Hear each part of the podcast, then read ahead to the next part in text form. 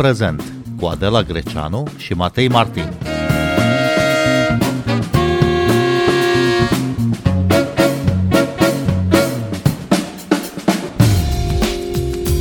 Dacă difuzează filme românești dinainte de 1989, televiziunile ar trebui să precizeze faptul că au fost realizate într-o perioadă marcată de cenzură și propagandă de stat, conform unei recomandări a Consiliului Național al Audiovizualului.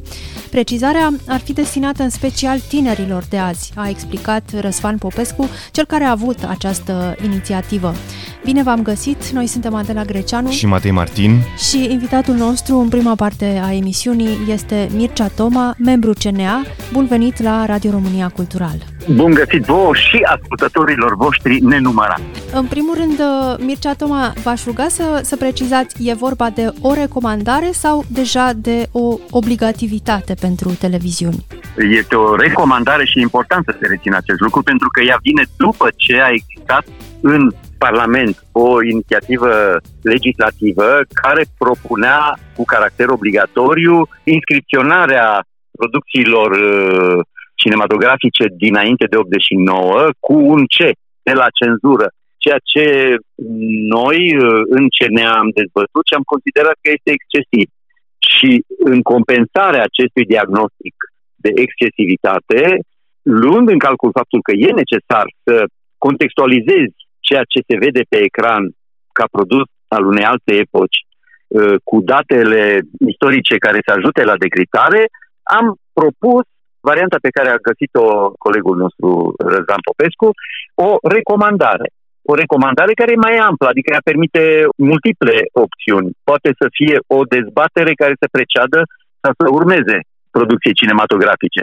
Sau să apară un text sau alt text. Sunt două texte propuse acolo. După cum poate să fie difuzat un film fără niciun fel de mențiune. Adică recomandarea este recomandare. Dar uh, de ce consideră Consiliul Național al Audiovizualului că ar fi nevoie de o asemenea precizare în legătură cu filmele făcute în comunism? Am uh, notat uh, și nu pot să uit o propoziție pe care a enunțat-o o senatoare deja oarecumva celebră prin uh, mai ales uh, volumul sonor al intervențiilor dânsei, care spunea, pentru cei care nu știu istorie, să se uite la filmele cu Florin Piersic, Haiduc și o să învețe istorie. Deci, pentru că există riscul să fie înțeleasă istoria din niște produse cinematografice care sunt, din punctul de vedere al istoricilor, măsluite grav. Adică sunt uh, falsificate date istorice cu scopul de a gonfla sentimente patriotarde foarte nocive în anume perioada de istorie. Riscul acesta e la toate producțiile cinematografice, la aproape toate filmele, pentru că toate sunt până la urmă și o operă de ficțiune, nu sunt toate pseudo-documentare. Sau nu pretinți toate că spun adevărul, spun adevărul dintr-un anumit moment istoric, nu? E foarte corect observația. Există totuși o particularitate pronunțată a producțiilor cinematografice din anii de până în 89, care a avut uh, presiunea uh, ideologică foarte specifică. Sigur că opinia mea este că un disclaimer nu ține locul educației. Că în școală ar fi foarte bine să se învețe despre acea perioadă toate nuanțele disponibile și uh, din perspectiva unei societăți libere, deschise, cum este în mare măsură societatea românească de astăzi. Deci educația este răspunsul corect, dar atâta timp cât uh, foști beneficiari ai regimului comunist pot să influențeze încă astăzi curiculele școlare, lucrul acesta este greu de produs. Așa că, până una alta, atunci când ne uităm la un film despre Mihai Viteazu, produs de Sergiu Nicolaescu, sau când ne uităm la un film ca Reconstituirea, e bine să înțelegem că primul are în compoziția, în substanța lui, elemente propagandistice comuniste și să fiu prevenit și să le pot depista sau, respectiv, în cel de-al doilea exemplu, reconstituirea, să știu că este un film care nu a acceptat să promoveze teorii de tip ideologic comuniste și a făcut efortul să se strecoare printre dinții ascutiței cenzurii ca să scape un mesaj care era antisistem. în epocă. Și ar mai fi și un alt exemplu, cel al filmelor uh, care scapă oricărei judecăți ideologice, să dau un exemplu neamărit miliardar și care nu contează în această ecuație a ideologiei, a presiunii cenzurii sau a presiunii ideologice. Perfect adevărat. Da. Există și filmele care au evitat prin uh, agenda tematică pe care au ales-o uh, să se situeze în afara subiectelor care, să spunem așa, ar fi fost în atenția cenzurii sau să predispună la... Deși, dacă întrebarea este până la capăt, eu cred că și acele filme poartă patina ideologiei de epocă, dar mult mai discret și nu este subiectul principal al filmului. Dar în ce măsură producția cinematografică era viciată de propaganda comunistă înainte de 89? Asta este o întrebare care obligă la o evaluare cantitativă, ceea ce eu nu-mi permit să fac, îmi cer scuze, sunt poate mulți specialiști care s-ar hazarda dar cu siguranță toate filmele trebuiau să fie vizionate. Am văzut uh, recent uh, o producție reconstituită a unui film făcut în epoca comunistă, care nu a putut să fie difuzat până când nu a fost tăiat masiv, mă refer la baloane de curcubeu care a fost reconstituit uh, de autorul filmului. Autorul filmului s-a întors în România, el a fost plecat în Australia, încă din perioada ceaușistă, și s-a întors în România și a descoperit uh, la operatorul cu care a făcut filmul acasă role cu fragmentele din film care fuseseră tăiate de cenzură. Și a reconstituit uh, o versiune, ca să zic așa, pre-cenzură, care a fost difuzată la festivalul de film documentar Astra de la Sibiu, în urmă cu 3-4 ani. Și a fost spectaculos, adică atunci îți dai seama cât de mult poate fi modificat mesajul unui film, evident folosind din greu vârtos forfecuța. Cu toate astea, filmul nu a putut fi difuzat relaxat în toată România și el a avut o istorie destul de scurtă, pentru că chiar așa fiind, rămâne în categoria filmelor care se străduiască treacă mesaje antisistem, critice la adresa sistemului, uh, printre din fișorii cenzorilor. E vorba de regizorul Iosif Demian. Iosif Demian, exact. Mi se pare un exemplu foarte puternic. Filmul poate fi văzut, altfel este pus în versiunea integrală pe YouTube. Bun, ce învață totuși uh, copiii la școală despre perioada comunistă și de ce ar avea nevoie, iată, de sprijinul unei recomandări ca aceasta pe care o face CNA vis-a-vis de filmele care se produceau atunci? Cred că e unu. La prima întrebare, răspunsul nu pot să vi-l dau full. Știu că este un capitol extrem de subțire în cărțile de istorie despre comunism, cu exemple sumare, despre cenzură nu cred că se învață, ar trebui să fie un subiect la literatură, de exemplu, adică n-ar fi un subiect pentru care istoria să fie singura disciplină care să-l uh, trateze. Dar se învață foarte puțin. De asta cred că este necesar să afle pe o cale sau alta ceva. Ideal ar fi ca filmele să fie însoțite de un comentariu. Dar acum, uh, discuția pe care o avem noi despre ce ar trebui să facă difuzorii, radiodifuzorii, trebuie să țină cont de calibrul acestor radiodifuzori. Adică sunt televiziuni mici în provincie, sunt televiziuni care nu au resurse să invite o persoană, cum a făcut într-o epocă Cristian Tudor Popescu, care a avut o emisiune foarte interesantă în care comenta filmele pe care le proiecta, dacă nu mă înșel, Digi24. Deci, ceva de genul ăsta este scump. E greu de susținut de o televiziune mică.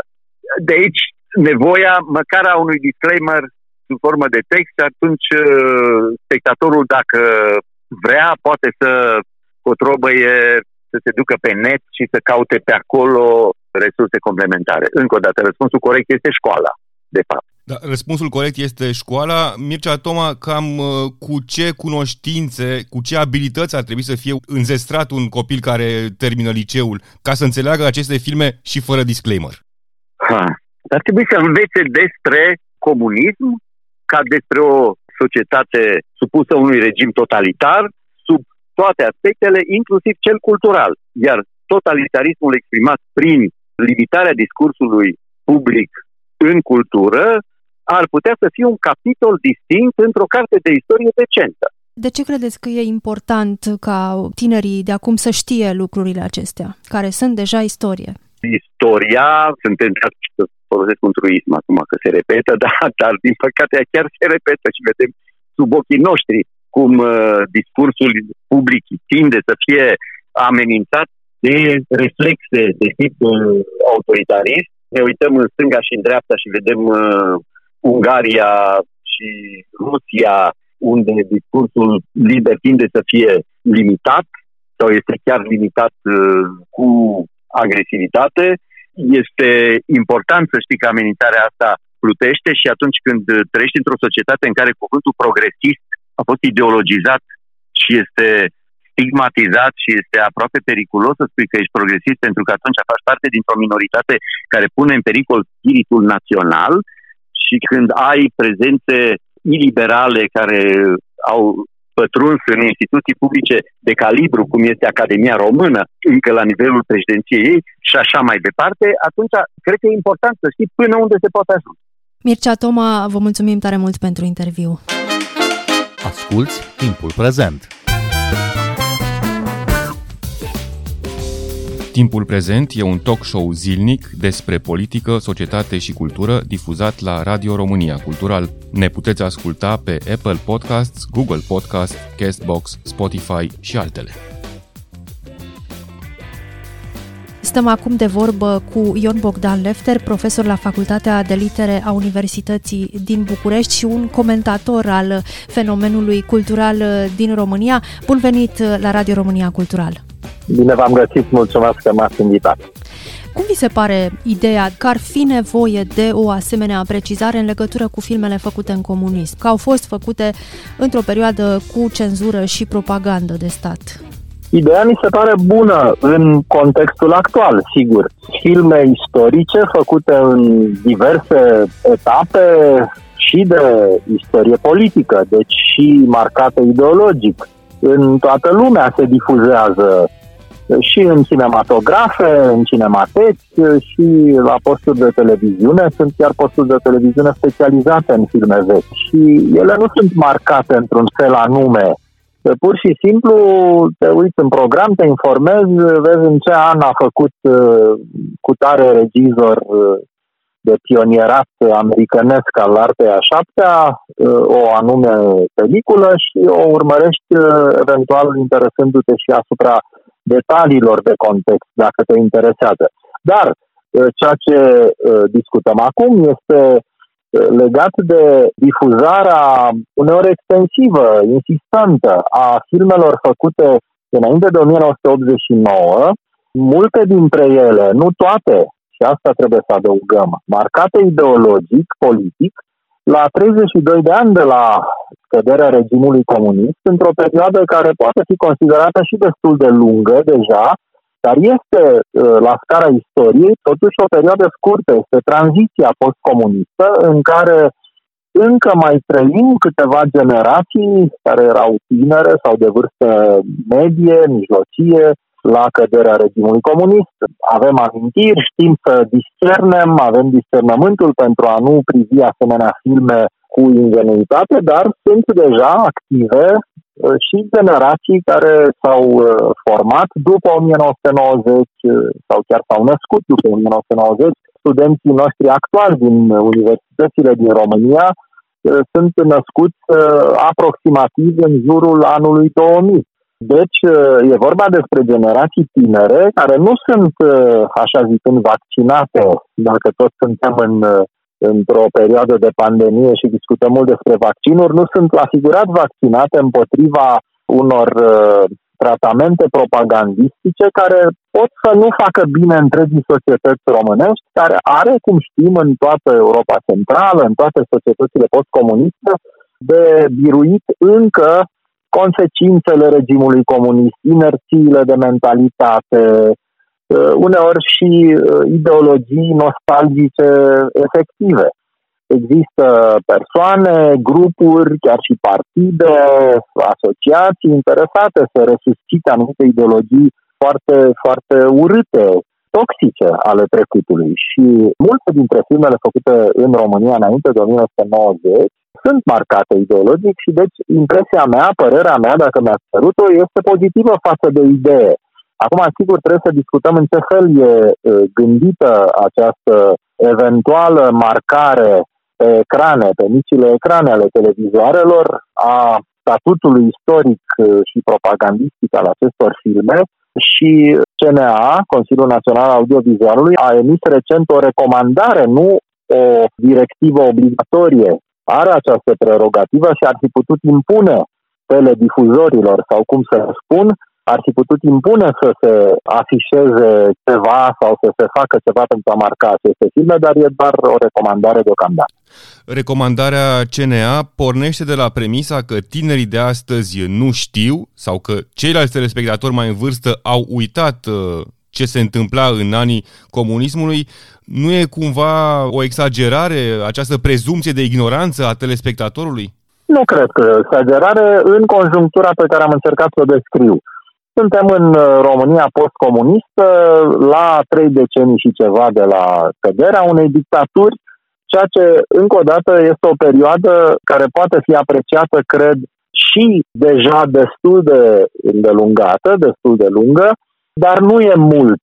Totuși, există confuzie în societate, există interese politice, propagandistice pentru menținerea inerțială a anumitor tipare de mentalitate, pe urma cărora se poate profita politic și electoral și deci și economic și financiar și așa mai departe.